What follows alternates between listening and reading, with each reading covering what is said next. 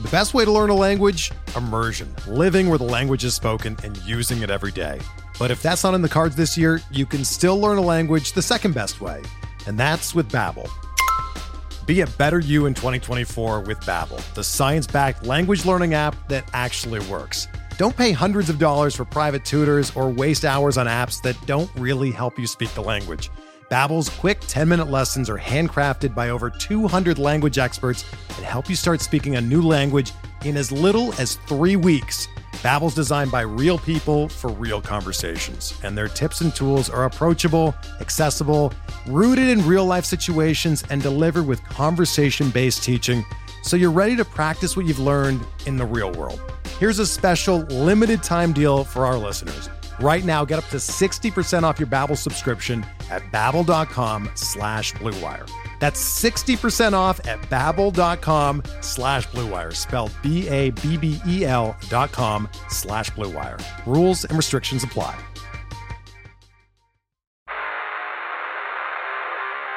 You don't want it.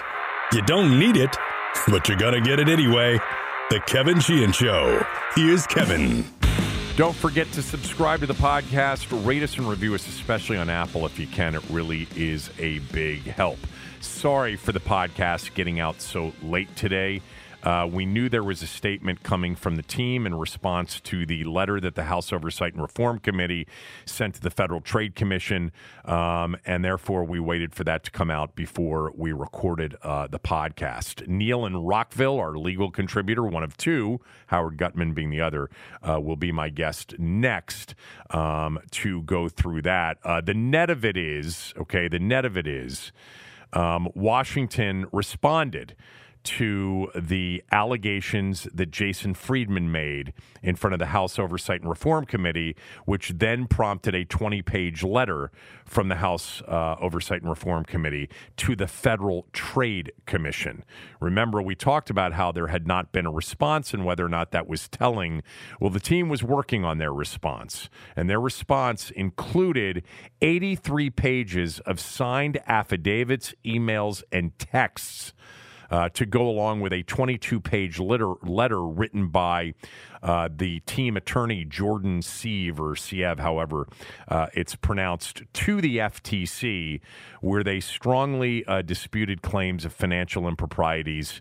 Um, which had been um, spelled out by Jason Friedman in his testimony. And really, let me just tell you that essentially, uh, the case the team may, makes is that Jason Friedman just didn't have enough access to uh, have um, uh, the ability to make the claims that he made uh, in his testimony to the House uh, Oversight and Reform Committee.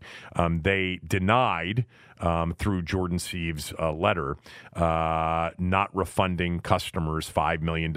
They denied skimming off the top. They denied two sets of books, but um, we'll get Neil and Rockville to weigh in uh, and, and see what his thoughts on all of this uh, is. Uh, it you know the one thing that's made clear in the summaries of uh, of the team letter, which we've not seen the team letter yet. Uh, I don't know if we will.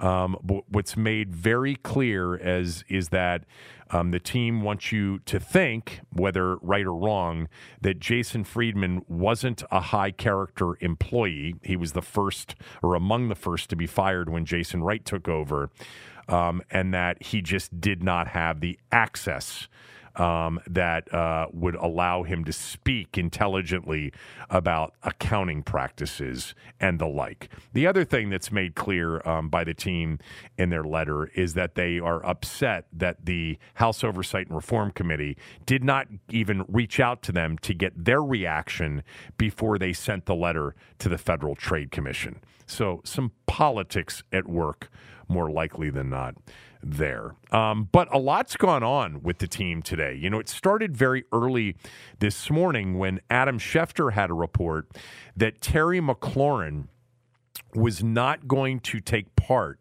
in any on field activities until he got his contract extension. Uh, I'll read specifically from the Adam Schefter uh, tweets this morning. Um, Schefter uh, tweeted out that uh, second round picks that include wide receivers Deebo Samuel, A.J. Brown, and Terry McLaurin are not expected to participate in their team's on field offseason programs because they want new contracts at a time this offseason when wide receiver deals have exploded per league sources. And then Schefter had a follow up tweet. As a team leader, Terry McLaurin still will be reporting to the team's offseason program that opens today while his contract situation remains unresolved. Um, so, uh, by the way, Terry McLaurin did not actually show up today for the, what they called a voluntary workout off-season workout program day. This is not; these are not OTA days. These are not mini camp days. Um, they are voluntary off-season workout programs. Um, that uh, the first of which was scheduled for today. Um, by the way, uh, the team had very, very good turnout um, from this. Uh, the team had all but a few players show up, including, yes, Chase Young, who is recovering from uh, the torn ACL. Um, but according to uh, multiple tweets today, including from people like Nikki Jhabvala, um, most of the team attended today. Just a few did not because of Easter travel related plans. Uh, Terry McLaurin was not there uh, for the first day, but will be there tomorrow um, according to Nikki Jhabvala's source, even though he's not expected, as Adam Schefter reported this morning, to participate in any on field work uh, during the offseason. So, um, by the way, Chase Young was there today, pushed a sled without a knee brace, according to Sam Fortier. Curtis Samuel went through conditioning. Carson Wentz was there. Um, so I, I just want to give you my reaction to the McLaurin thing. Uh, first of all, I have no problem with Terry McLaurin until he gets a contract extension for voluntary team activities, not doing anything on field. He's not going to take the risk if a contract extension is likely and getting injured before that thing is finalized. Uh, I just don't see that happening. So I'm fine with that, 100% fine with it. I think it is um, in, the, the more important part is that he's going to attend these things. He's going to be there attending these off-season voluntary workouts, even though he won't be doing anything on the field until his contract extension is signed, to continue to do what he's done since he got here, and that is be an upstanding leader on this team. I think people can understand uh, you know, him not taking the risk. But what I think the big headline from this is, at least from my standpoint, is that Terry McLaurin, through the Schefter report, is essentially saying, I want to do a contract extension with Washington. I know many of you have just assumed that he wanted to be here, but we didn't know that for sure. And now he's saying, I want the contract extension done. Sure, he wants the money too. He wants to take advantage of this red hot wide receiver market. But um, he also wants the money from Washington, it would appear. The other part of this, too, is that if Ron Rivera can get Terry McLaurin to sign a contract extension, you know, a four year, you know, Spotrac had it four years, ninety-seven and a half million bucks. So basically, you know, we're closing in on 24 million bucks per year, which would put him in the top five. Uh, but if he's able to, if the team's able to get that done, that means in back to back years, they signed to an extension two of their top five players. I think we would say John Allen and Terry McLaurin are top three to top five players on the team. But more importantly, they are so representative of what Ron Rivera's wanted all along, which is a culture change. These are the, you know, two major league adults on the team and in the locker room. And it would be a good sign that, you know, in back to back years, they're two um, two leaders, two adults on the team, two very good players who would no doubt have significant options if they made it to free agency, have chosen to sign contract extensions and stay here. Now, in the case of John Allen, he's from here, and we've talked about that, you know, before. That he, you know, played out in Loudoun County, you know, grew up here. This is home for him, um, but it's not home for Terry McLaurin. You know, Terry McLaurin uh, was, you know, raised in Indianapolis and then went to Ohio State. So anyway, uh, I think that would be a good sign um, in back-to-back years. And I think the the headline to me is that at least my takeaway is that Terry McLaurin more likely than not wants to be here. So good news, I guess, on that front for Commanders fans. There's more news related to our Washington Commanders football team. They have a new head athletic trainer. His name is Al Bellamy. More on him in a moment because I have to remind everybody that Ryan Vermillion is no longer the head athletic trainer because there was this little DEA raid all the way back in October.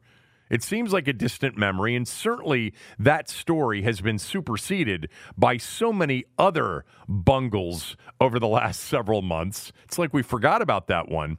Um, he was placed on, on administrative leave. I don't think we have heard anything else about that particular day and what the DEA is or was investigating. I don't think we've heard it. I don't remember it off the top of my head. What was the reason that they raided that facility? Anyway, back to Al Bellamy, the new head athletic trainer. Who is he? I'll let Martin Mayhew tell you, the general manager. This was Martin Mayhew's quote in the team's press release. Quote, Al Bellamy is one of the finest men I've ever had the privilege of working with in the NFL. He knows the rich history and tradition of this franchise, having worked here with our Super Bowl 26 team. That would be the 1991 Skins. I'm excited to get the pleasure to work with Al again, having worked with him in both Washington when I was a player and Detroit when I was in the front office. He is a true professional and one of the most well respected men in his field. Closed quote. That from Martin Mayhew. Uh, Ron Rivera said, quote, I am excited to welcome Al Bellamy back to Washington.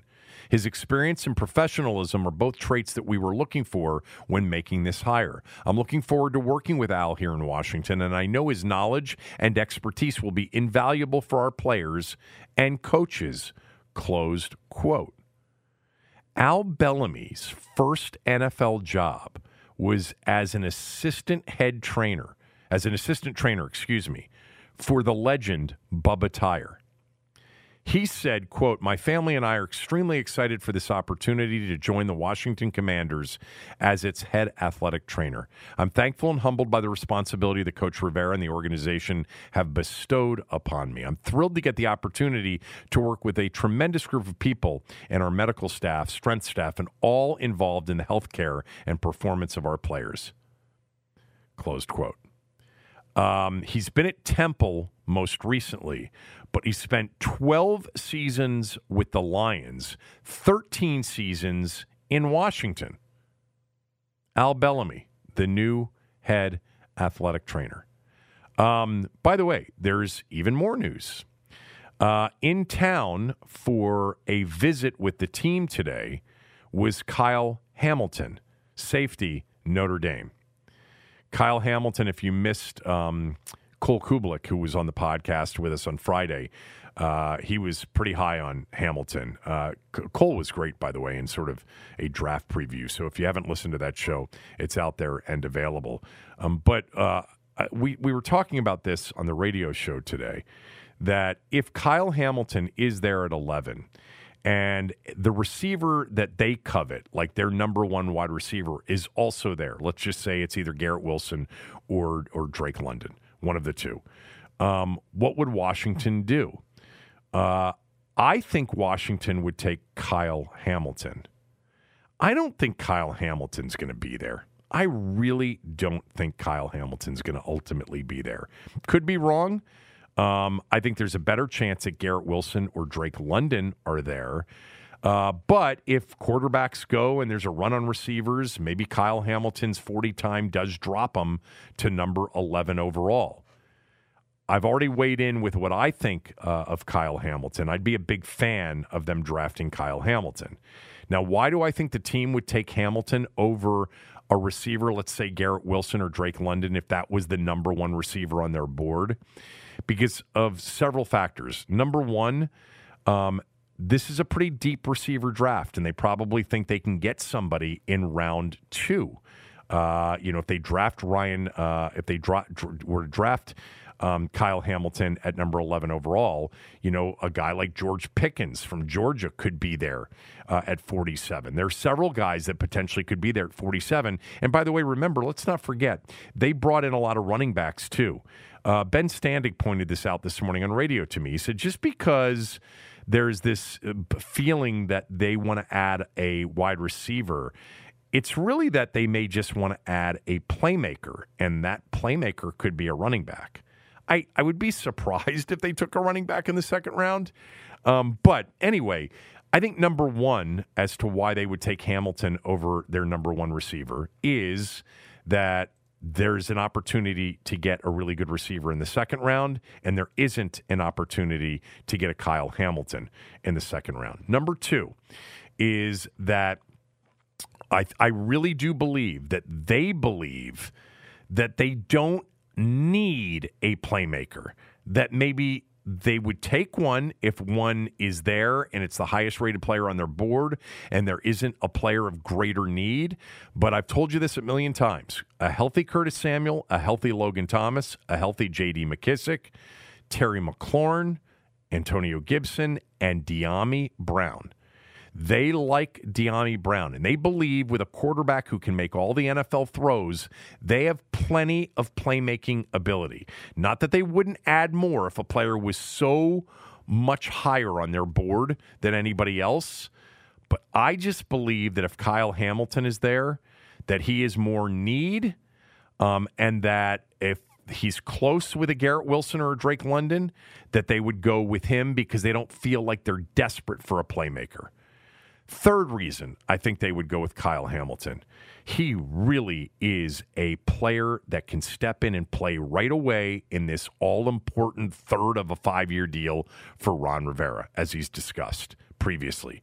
Hamilton comes in and right away becomes, at the very least, the Landon Collins Buffalo nickel guy. He's on the field. And he is versatile. That's my fourth point. I made this point the other day. Ron loves position flexibility and Kyle Hamilton can play multiple spots all over the field. And that's really what they're looking for in the NFL now, anyway. They want guys in the back that can be moved around. He can be in the box on first and 10. And then on third and 14, he could be their deep safety. I would not worry about his 40 time. If you watched him play at Notre Dame, his anticipation, his instincts have him a half step ahead of the 449 guy to begin with. He's big, he's strong, he's smart, he's mature, and he is f- certainly has position flexibility. I just think that that's that would be the pick if Hamilton and you know Wilson were there, Hamilton and, and London were there. I think they would go Hamilton, and he was in visiting today. So uh, if that goes well and he's there, it would not surprise me. But I think it would surprise me now if he is actually there. Uh, so there you go. That's the Washington football uh, team uh, news uh, for the day. I did want to just mention real quickly two things. Number one, Brooklyn Boston game yesterday was phenomenal. Uh, I didn't watch a lot of the playoff action over the weekend. There weren't a lot of competitive games. I watched the Brooklyn uh, Boston game one because this is the series in the first round that everybody's paying attention to. Um, and it was spectacular. Jayson Tatum with a bucket at the buzzer to win it 115 114. Kyrie Irving 39 18 in the fourth quarter. He was spectacular. Uh, he did give middle fingers, both hands, to fans uh, behind him on an inbounds pass. He was asked about it in the press conference, and he tried to blow off the reporter. If you're going to give middle fingers to your former fan base, um, you're going to get asked about it, dude. I mean, you're going to have to you're going to have to answer it. Um, you, you, can't say let's move on to something else and act like you didn't do anything. Uh, he was spectacular on the floor. What a series this is going to turn out to be. Um, I thought really that the key possession for Brooklyn was their defensive possession when they were up three. Uh, and they just allowed Jaylen Brown to get to the rim without any resistance to cut it to one within literally six seconds, leaving plenty of time left on the game clock. Um, and, you know, uh, the, the, Nets had one more offensive possession to extend the lead to three, and they doubled Kyrie Irving. They did a great job, Boston did defensively, and then Durant ended up missing after Kyrie got him the ball off the double team. Uh, but I really thought up three man, you you can't be spaced out all over the floor in that particular situation and give up an easy two like they did. Uh, this is going to be a hell of a series. Boston's really good. The winner of this series can win the title. I'm not saying this because they won game one, but after watching game one, I think even if Brooklyn had held on to win it, I think I would have said today, I think Boston's going to win the series. They're a tremendous defensive team they have so many uh, ways to go uh, scoring. It's not just Brown and Tatum. Um, they've got just a super high Q, great player and smart. Horford's doing a great job. Um, they just got a lot of ways to score, and then they're just so excellent defensively. And I kind of feel like with Brooklyn, it's really Durant and Kyrie, and and Durant was off yesterday. They only lost by one with him being off. Maybe that's a good sign for Brooklyn. But the bottom line is he needs to be on, and so does Kyrie, four times over the next six games. And I don't know that that's going to happen. Um, not against Boston. The other thing that I just wanted to discuss real quickly, and then we'll get Neil and Rockville on here. Um, Colin Kaepernick was on a podcast with Chad Johnson, Brandon Marshall, and Adam Pac Man Jones. It's called the I Am Athlete podcast.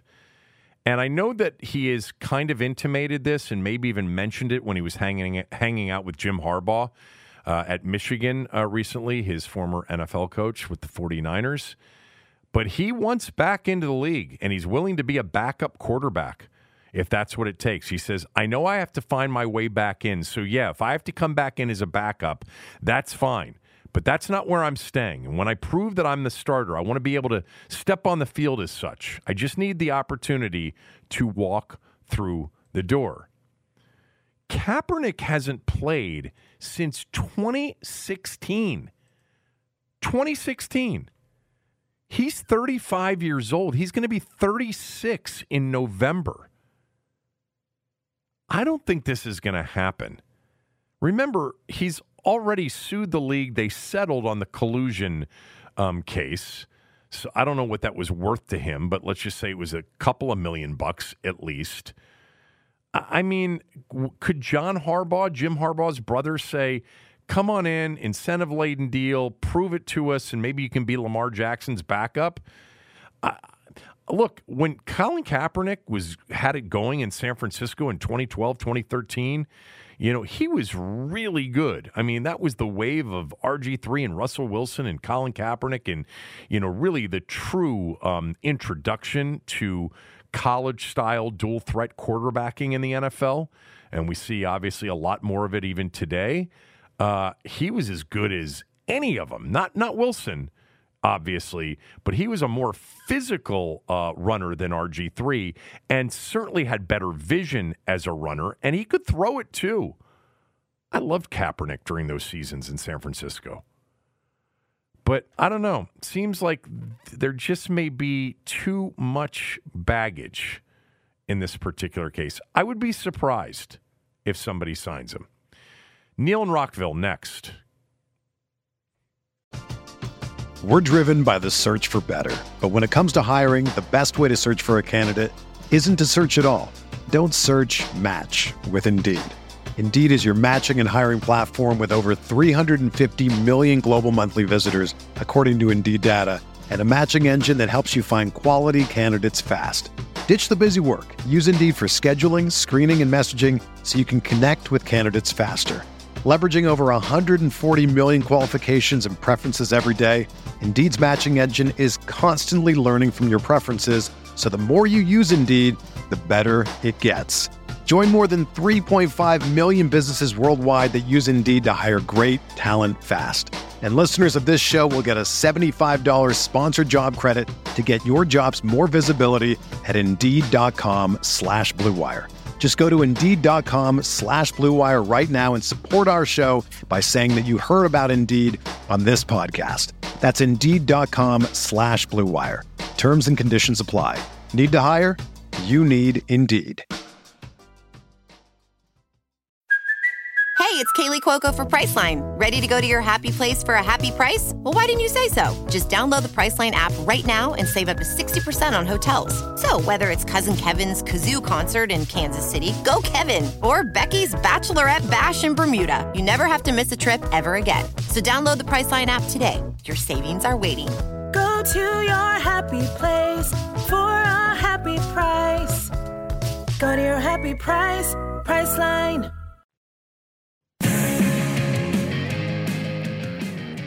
I talked about it in the open. Now Neil in Rockville is joining us. Uh, the commanders wrote a 105 page letter to the Federal Trade Commission today, forcefully rejecting the allegations that Jason Friedman uh, made last week that they had illegally withheld security deposits from fans and kept two sets of books to hide revenue from the NFL over the past decade. Before we get to each one of those charges, Neil, I think it's important for people to understand um, that the commanders asked the FTC in this letter not to take up the oversight committee majority's call, the Democratic majority's call for an investigation into the club's business practices, and attached three affidavits from former high ranking executives that rebut Friedman's allegations, painting him as a scandal tarred lower level official who would not have had access to or knowledge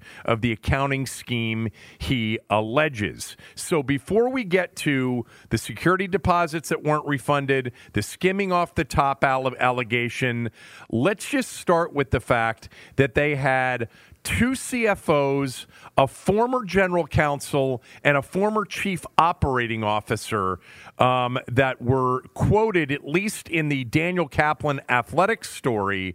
Um, and apparently, uh, three affidavits, signed affidavits from high ranking executives that are a part of this letter. Tell everybody the significance of that. So, the significance of these being affidavits and not merely statements from these individuals is when someone signs an affidavit, um, they are signing that what they have just provided is truthful and it is truthful to the effect that they are signing under the penalties of perjury.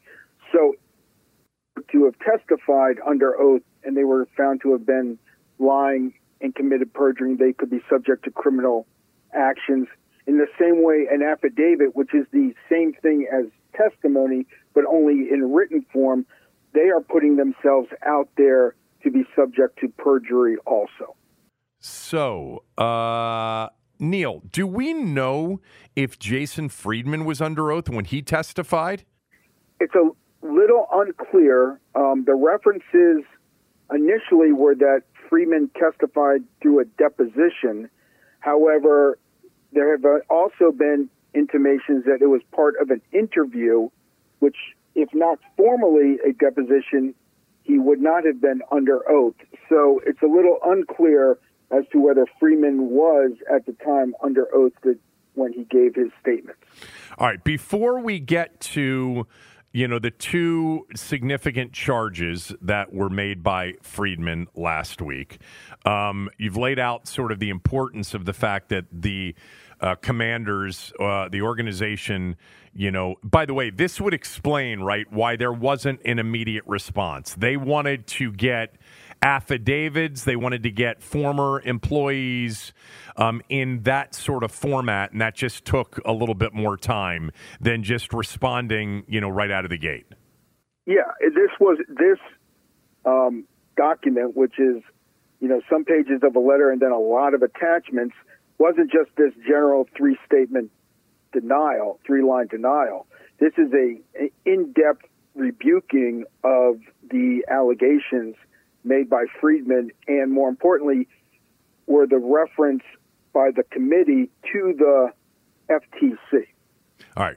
Before again we get to the two specific charges part of this you know we haven't had access to the letter. The 20 page letter from the house oversight and reform committee that went to the ftc was something that was linked to by the post. We have not seen the 105 page letter. We're reading from the various quotes that daniel kaplan from the athletic and now i think the post and others have.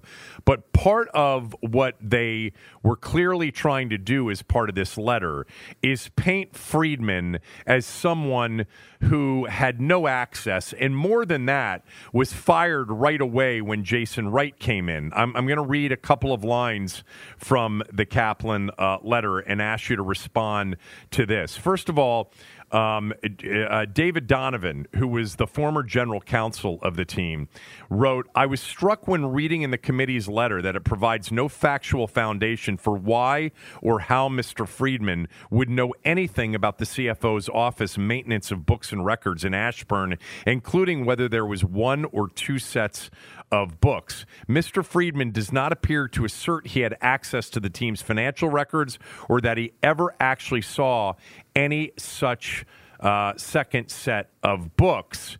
Um, and then further on in the Kaplan story, um, it's written that uh, that Friedman was fired immediately by Jason Wright, Wright, which we've talked about when Wright got hired in 2020 um, for what was called, quote, engaging in intimidating and abusive behavior, closed quote.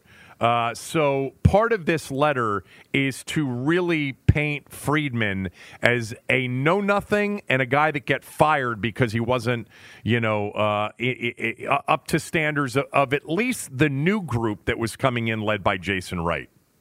Oh yeah, I mean it's it's you know it's a very strong personal rebuke of him, not only to his personality, but then it goes much further on to explain how due to his limitations as you know basically a one of the one of the uh, ticket sellers um, that he was not privy to later follow-up emails the accounting practices the practices actually that were um, done by the accounting office in response to an email that he sent. So he saw at most the front end of what was going on and certainly had no access to the um, dealings by the accounting office and others in the finance office about what really was going on with all these different layers that he claimed to be um, wrongful doings by the by the team. All right, let's get to the two charges that he made and how the team, at least according to the reports that we've read, um, have responded um, to the FTC. First, let's go with the allegation that they were holding back millions of dollars in security deposits and, you know, essentially keeping it uh, as revenue. How did the team respond to that? I mean, the team basically responded that it, wasn't their practice. Um, uh, pretty much just over, you know, a general denial, explaining that you know over a significant period of time, most everything had been returned.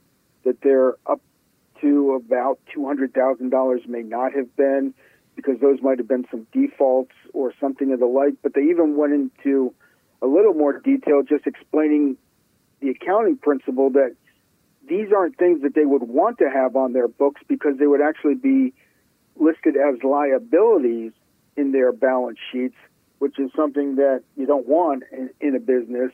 And therefore, just doing what Friedman was alleging didn't make practical sense for the team. Yeah, um, two hundred thousand dollars based on defaults is what they claim. Nowhere near the five million dollars um, that Friedman claimed. Um, all due to what was called def- uh, defaults, which from the the last letter, you know, Friedman even mentioned that you know someone could lose their security deposit based on not paying or not paying on time or damaging their seat was something else. So 200,000 versus 5 million and the fact that um, one of the former CE, uh, CFOs, excuse me, um, a, a, guy by the name of Szynski uh, was his last name, essentially said this would not be an incentive because it would be listed as a liability. Uh, Paul Szynski, former director of finance, not the CFO, former director of finance, um, said that it would have been listed as a liability on the balance sheet. All right, so let's get to the skimming off the top allegation. How was this addressed, based on what you can tell? Well, well first off, it was addressed. It was clear in some of the affidavits that the committee um, did not seek clarification before they sent their letter to the FTC, because one of the things they made clear is that if they had actually asked the team about these business practices, they would have been able to provide them significant information before they sent their letter out to the FTC. But there are a couple different layers, but even they got even uh, Mitchell Gershman, who was, you know, highly yeah. um, na- named in the letter, sort of making a clarification of what the, the term juice was. Um, and that was very important because there was a nefarious term used, you know, by Friedman when it came to juice. Gershman explained a little bit more about the juice being the difference between what the face value of a ticket was and what a uh, third party seller might have um, sold it for. And I think they got a some some form of a cut between the two. Yeah, a, a, um, a ticket broker. A ticket broker, exactly.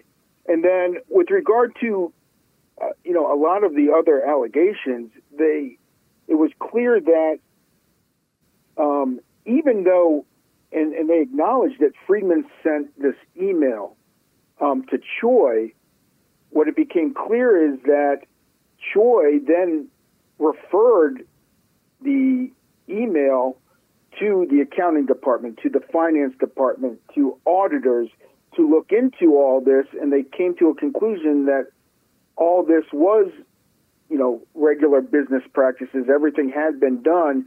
It just so happened that no one, of course, you know, added Friedman back um, as a CC to all the follow up that had been done, and that internally they have seemingly have emails and records and everything that they looked into all these allegations and you know were were pretty clear that certain funds were put into certain categories. They agreed to all that, and then they detailed even about the Notre Dame game, um, but that nothing, you know, out of the normal business practices or, or nefarious went into any of that, and that everything that the NFL was to get, they got, and you know, really undercut the underpinnings of the allegations that Friedman made and ultimately the referral to the FTC. And more importantly, probably, you know, Roger Goodell looking at this thing, probably more, you know, trying to tell him, like, hey, you know, no need to worry about this. We weren't, you know, trying to steal from the not only the other owners, but also, you know, in some ways the players in the league. As I think we talked a few days ago, where you mentioned, you know, a couple of the players were coming out and saying, "Hey, you better keep an eye on this because they were stealing from you too." I think it was Matt Schaub or something yeah. like that. So I want to get into this in a little bit more detail because I, I, I am reading from Kaplan's long story, which has clearly he must have had access to this letter. Um, because he writes Friedman's damning allegation that the, that team owner Dan Snyder orchestrated a scheme to hide revenue from the NFL has sparked renewed speculation about Snyder's hold on the team. Friedman's primary example is his 2014 email, which you just discussed, Neil, with a team executive, Steve, uh, Stephen Choi. Stephen, by the way, was has been their CFO recently. Uh, I don't know if he's there anymore or not, to be honest with you. Um, in which it appears they discuss apportioning part of the ticket revenue from the team to a college football game played at FedEx Field, seemingly shielding that revenue from the league. So, you know, you sell tickets to a game, you generate revenue, but you take some of that uh, ticket sale for the Redskins Giants game and you say that it was actually a ticket sold to the Navy Notre Dame game. That was Friedman's claim in essence, and therefore that's not owed back to the league. But um, this is uh, a quote um, from uh, from. Uh, this is a quote from the letter. Sorry. I, I, I, didn't know if it was attributed to anybody.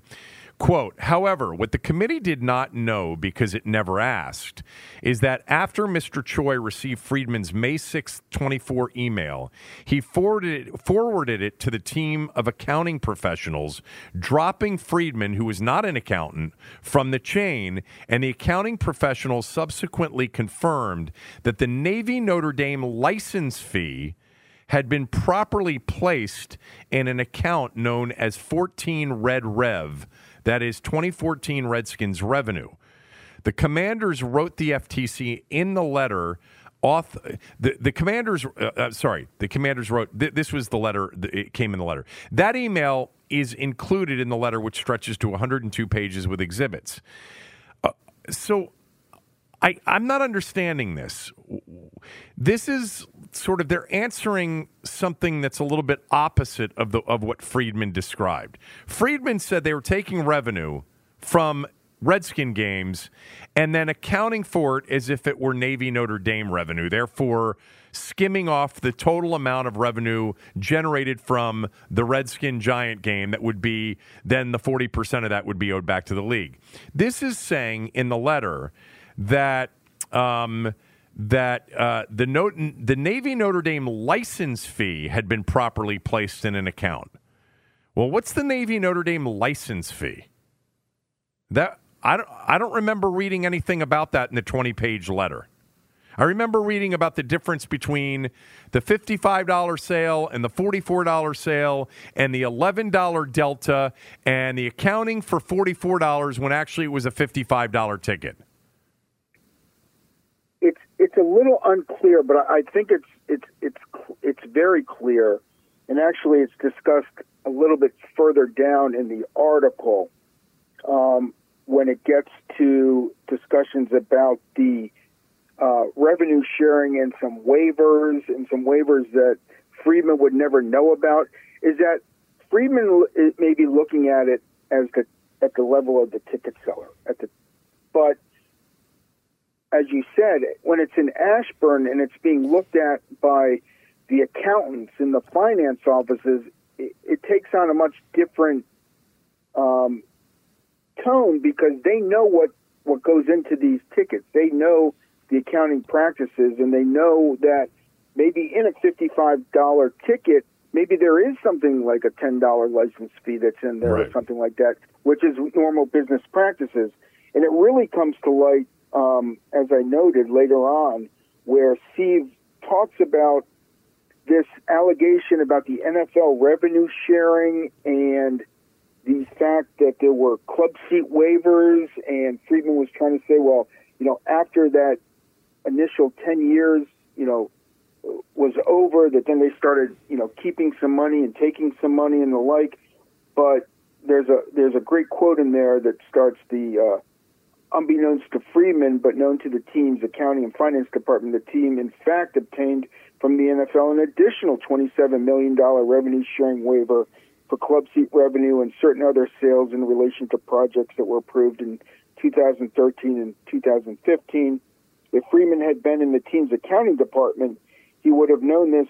He was not, and his representations to the committee are not only false, but underscore that Freeman is making claims that extend well beyond his personal knowledge or professional expertise. Yeah. So, is, so no, I'm I'm following you, and I, I want to make sure that everybody listening to this is following um, Neil because uh, you still didn't we still didn't answer. You didn't answer the license fee for the Navy Notre Dame game. I'll, come back to that in a moment because you mentioned, you know, that Jordan Sieve or Siev or however it's pronounced, the lawyer that wrote this letter on behalf of the team with all the affidavits from the three high-ranking uh, executives, and you just read from that level, uh, from that section that identifies that, you know, the league gave them further waivers from club seat revenue. Now, just I want everybody to understand what that means when Jack Kent Cooke built the stadium in 1997, the the 40% of ticket sales that go back to the league, they got like a 10 year waiver um, that club seat sales wouldn't be counted in that. And so they got that extended. So Friedman didn't know that. That's fine. But that doesn't address any of the other ticket sales. Um, and I'm not even sure that him not knowing about that really contradicts anything necessarily in his testimony. Look, I have a feeling that Friedman doesn't know anything compared to what he sort of represented. But at the same time, in reading through this story right now, I also want to make sure that the team's response isn't just creating straw men you know um, like this you know back to what i what i said this this fee for the like you know the answer is that confirm that the Navy Notre Dame license fee had been properly placed in an account. Well, what does that mean? Does that mean that Navy and Notre Dame have to pay that they have to pay some sort of license fee or uh, that that the league does get? But that was sent back to the league. That's not really discussing tickets from a game that got pushed into the Navy Notre Dame bucket. That that's correct. So what, I mean, one of the things also we have to remember with the letter that was sent, we have to presume also that the test that Friedman's testimony was also sent.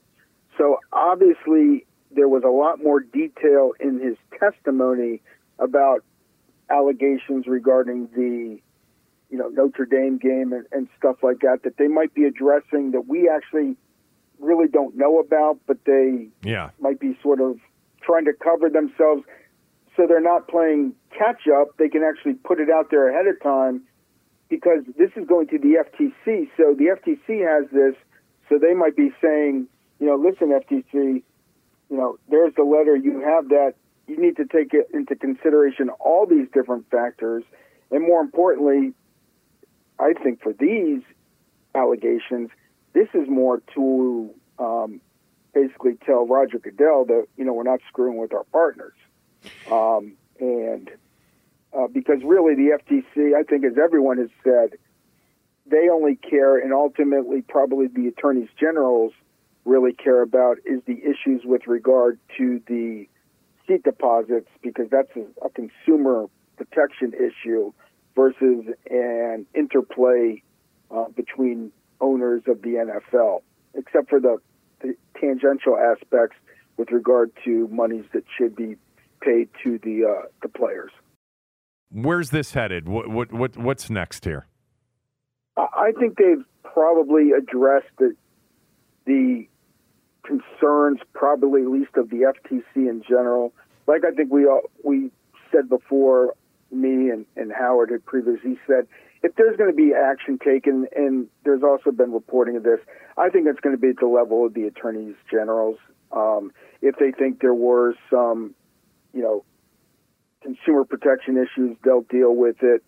And with regard to the skimming and the other, you know, accounting and finance issues with between the team and the league, um, not only, you know, is there going to be, you know, obviously a probably more of an accounting by Goodell. But we still have Mary Jo White. Mary Jo White, um, in her past, was was you know so involved with the SEC that this is sort of under her you know bailiwick, and I'm sure that Roger will have her sort of look into these things and you know see how they play out. But at least you know there has been a response, as everyone was sort of saying. Well, why hasn't there been a response? There has been specific denials. There has been specific responses to a lot. Hopefully, we'll see, and probably by the morning, we'll probably see the letter and many of the attachments, and maybe hopefully the specific affidavits that they're they're playing. You know, they're playing ball with them. They're responding, um, and you know, in some ways, you know, it's going to be to the FTC's um, dealing with them now, and and as some of the uh, articles have said, they have a lot on their plate. They don't usually go into sort of these. I don't want to say low scale, but it's a pretty low scale, low priority issue. You know, at most, even in the allegations you were talking about, 2,000 people. They have no real enforcement authority, so I think they're probably going to just leave it up to the attorneys generals to look into it um, and see, you know, if they think that there needs to be action there. But at most, that's not going to do anything. And then ultimately, the game is still sort of in Rogers' hands and Mary Jo White's hands, and just to see, you know, was there skimming, was there not skimming? And as Howard also said and made it very clear, this is, and you've made it clear, this is kind of stuff that they can sort of figure out pretty easily with real financial auditing and, and some, you know, more high level accounting. The NFL will find out were they being cheated or not cheated. So I think that's just going to play out probably behind the scenes a little bit more. But with regard to the FTC, I think we've probably heard the last from them. All right, great job. I know you got to run. I appreciate it. Thanks. You got it, man. All right, All right. bye. Uh, something's just gnawing at me about the team's response. I'm going to get to that to finish up the show when we come back right after these words from a few of our sponsors. This is the story of the one. As a maintenance engineer, he hears things differently. To the untrained ear, everything on his shop floor might sound fine, but he can hear gears grinding or a belt slipping. So he steps in to fix the problem at hand before it gets out of hand. And he knows Grainger's got the right product he needs to get the job done, which is music to his ears. Call, clickgrainger.com, or just stop by. Grainger, for the ones who get it done.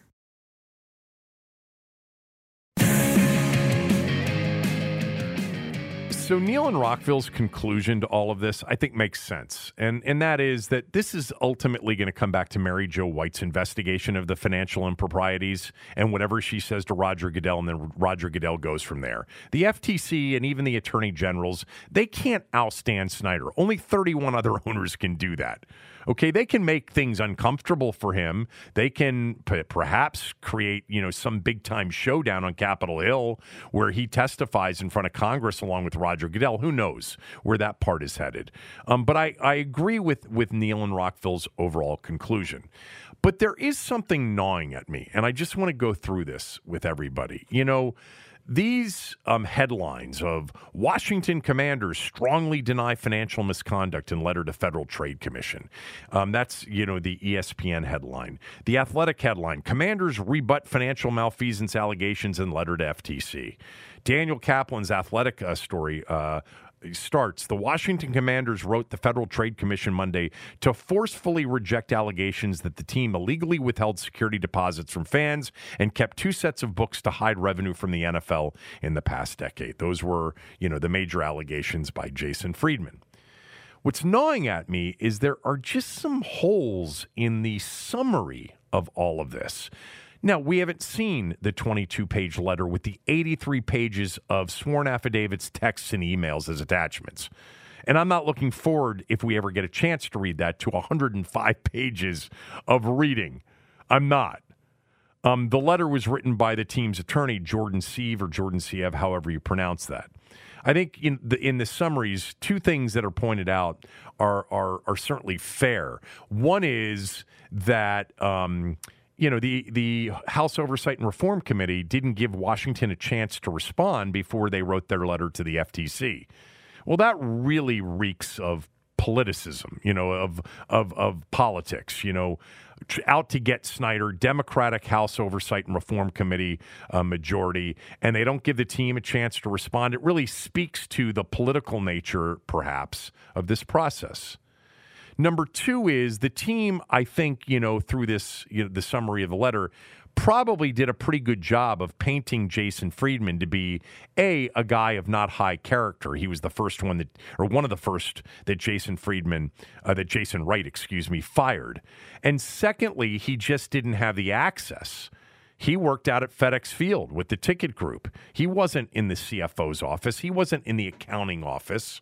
He didn't have the access. So I think in reading through these summaries, that seems to be spelled out and intuitive to me. Where there is really a lack of kind of connectivity, if if you will, with Friedman's testimony there are two spots here. Like the team is trying to respond to the allegations that they didn't, you know, hold back $5 million worth of refunds from security deposits that were put down by season ticket holders. And they weren't skimming off the top of what they owed back to the league. Well, let's get to the security deposit thing first. And I mentioned this to Neil. The commanders, Kaplan writes in his story in The Athletic, also took issue with Friedman's allegation that they had, they, they had held back millions of dollars in security deposits, booking it as revenue, and made it difficult for fans to get them back. The team pointed to a 2014 correspondence sent to customers notifying them of security deposits and pointed out, quote, and this is from the uh, team's uh, attorney who wrote the letter.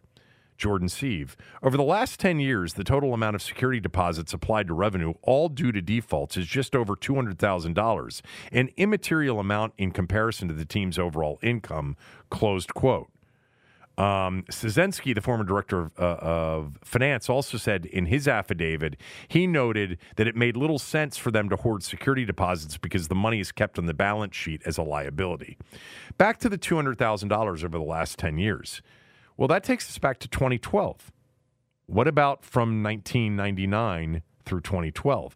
Really, more importantly, from like 2007 through 2012 because when the when the stadium was built in 1997 people had to put down security deposits. They also had to buy you know licenses to purchase the seats in some cases but they had to put down security deposits then and then that practice was maintained as Friedman spelled out in his testimony to the House Oversight and Reform Committee. They had to you know that that was a process for a while the security deposits. So the the leases were you know I don't know five years, 10, 10 years. I think a lot of them were ten years. So really, the the important time would have been like from 2007 through the end of 2011, when the leases were were coming to an end, and security deposits were just kind of hanging out there. The last 10 years are probably less significant in terms of the security deposits. So I don't know. Maybe I'm grasping at straws there. You know, maybe I'm just hoping that they're, you know, kind of, you know, playing some sort of sleight of hand here. But I would think that over the last 10 years isn't as significant as perhaps like the four or five years that came before 2012. Um, so they don't really answer the $5 million claim and again, by the way, I want to make one thing clear. I've said all along the refund thing from the jump for me was, I think, a lot of businesses, a lot of businesses in this country make it hard for customers to get their security deposits back. You know, it's not an easy process. And so I doubt that they are truly unique in business, and they're probably not even that unique in the league. But the point here is they answer the allegation by talking about the last 10 years, and they've got about a $200,000 uh, outstanding amount, and those are due to defaults. Okay. What about the years before that? And then we get to the skimming off the top, you know, thing. This is the part that I really think, it, again, the 22 pages and all of the 83 pages that follow it may clear this up. I'm, we're just reading from summaries right now. But Friedman's, uh, Daniel Kaplan in The Athletic, Friedman's damning allegation that, that team owner Dan Snyder orchestrated a scheme to hide revenue from the NFL has sparked renewed speculation about Snyder's hold on the team. Friedman's primary example is his 2014 email with team executive Stephen Choi, in which it appears, Stephen Choi, by the way, was the CF, CFO, in which it appears they discuss apportioning part of the ticket revenue from the team to a college football game played at FedEx Field, seemingly shielding that revenue from the league. Okay, so that was the Friedman allegation, right? You know, there's a game between Washington and, and the Cowboys, and they sold 50,000 tickets, but really they only are reporting that they sold 46,000 tickets, or they were, you know, and the rest of them were apportioned to the Navy Notre Dame game, which the league doesn't have the right to take a cut of the revenue from. Essentially, you know, th- there was the difference between the $55 sale and the $44 sale, how it was reported, et cetera. But that's not what the team answers here in summary form in the Kaplan story in The Athletic. What, what's written here is from the attorney, Jordan Seeve. Qu- quote, However, what the committee did not know because it never asked is that after Mr. Choi received Friedman's May 6th, 2014 email, he forwarded, forwarded it to the team of accounting professionals, dropping Friedman, who was not an accountant, from the chain. And the accounting professionals subsequently confirmed that the Navy Notre Dame license fee had been properly placed in an account known as 14 Red Rev, that is 2014 Redskins revenue. The commanders wrote the uh, the, the commanders wrote to the FTC. This was part of their response. Well, he, he wasn't talking about some sort of Navy Notre Dame license fee, was he? I, I, this is like, like I said to Neil, kind of straw man here. I don't remember anything mentioned about a Navy Notre Dame license fee. And the license fee, I don't even know what that is, but uh, th- that's separate from like, you know, taking skins game ticket sales and then apportioning those ticket sales to a Navy Notre Dame game. I think that's different. Maybe I'm wrong. You know, and then it goes on. According to the letter, the accounting for the for that game and a Kenny Chesney concert, also singled out by Friedman as an example of the revenue sharing scheme, were the subject of an internal audit and were found to be satisfactory. An internal audit. Uh, wrote, quote, the team's auditors, unsurprisingly, did not find anything amiss with the revenue generated by the Navy Notre Dame game and the Kenny Chesney concert because the team booked the revenue for each event appropriately, close quote. Okay. So he does say there that, you know, they accounted for it and, and booked it properly. That's not a sworn affidavit comment. That's the part of the 22 page letter from the attorney.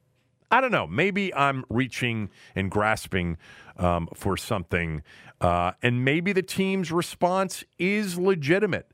It certainly seems like Friedman didn't have CFO level or accounting level um, access. And it does seem like the House Oversight and Reform Committee not asking for Washington to respond before they sent the letter to the FTC is a little bit political. But we'll see where it goes. Uh, I'm sure there will be more information coming out uh, with respect to this letter, and we will be here tomorrow. Tommy and I will be to discuss it. Everyone is talking about magnesium. It's all you hear about. But why? What do we know about magnesium? Well, magnesium is the number one mineral that 75% of Americans are deficient in. If you are a woman over 35, magnesium will help you rediscover balance, energy, and vitality. Magnesium supports more than 300 enzymatic reactions in your body, including those involved in hormonal balance. From functional medicine doctors to mental well being and female hormone experts, we all know that magnesium is the one mineral to improve all aspects of well being and health. But which one? Magnesium Breakthrough from Bioptimizers, the trusted choice recommended by leading experts with seven best absorbed forms of magnesium to ensure your body receives the support it needs for overall well being. Go to bioptimizers.com slash balance today and use code BALANCE10 for 10% off. Support your journey to wellness at B-I-O-P-T-I-M-I-Z-E-R-S dot com forward slash balance. Magnesium Breakthrough from Bioptimizers, your foundation to optimal health and vitality.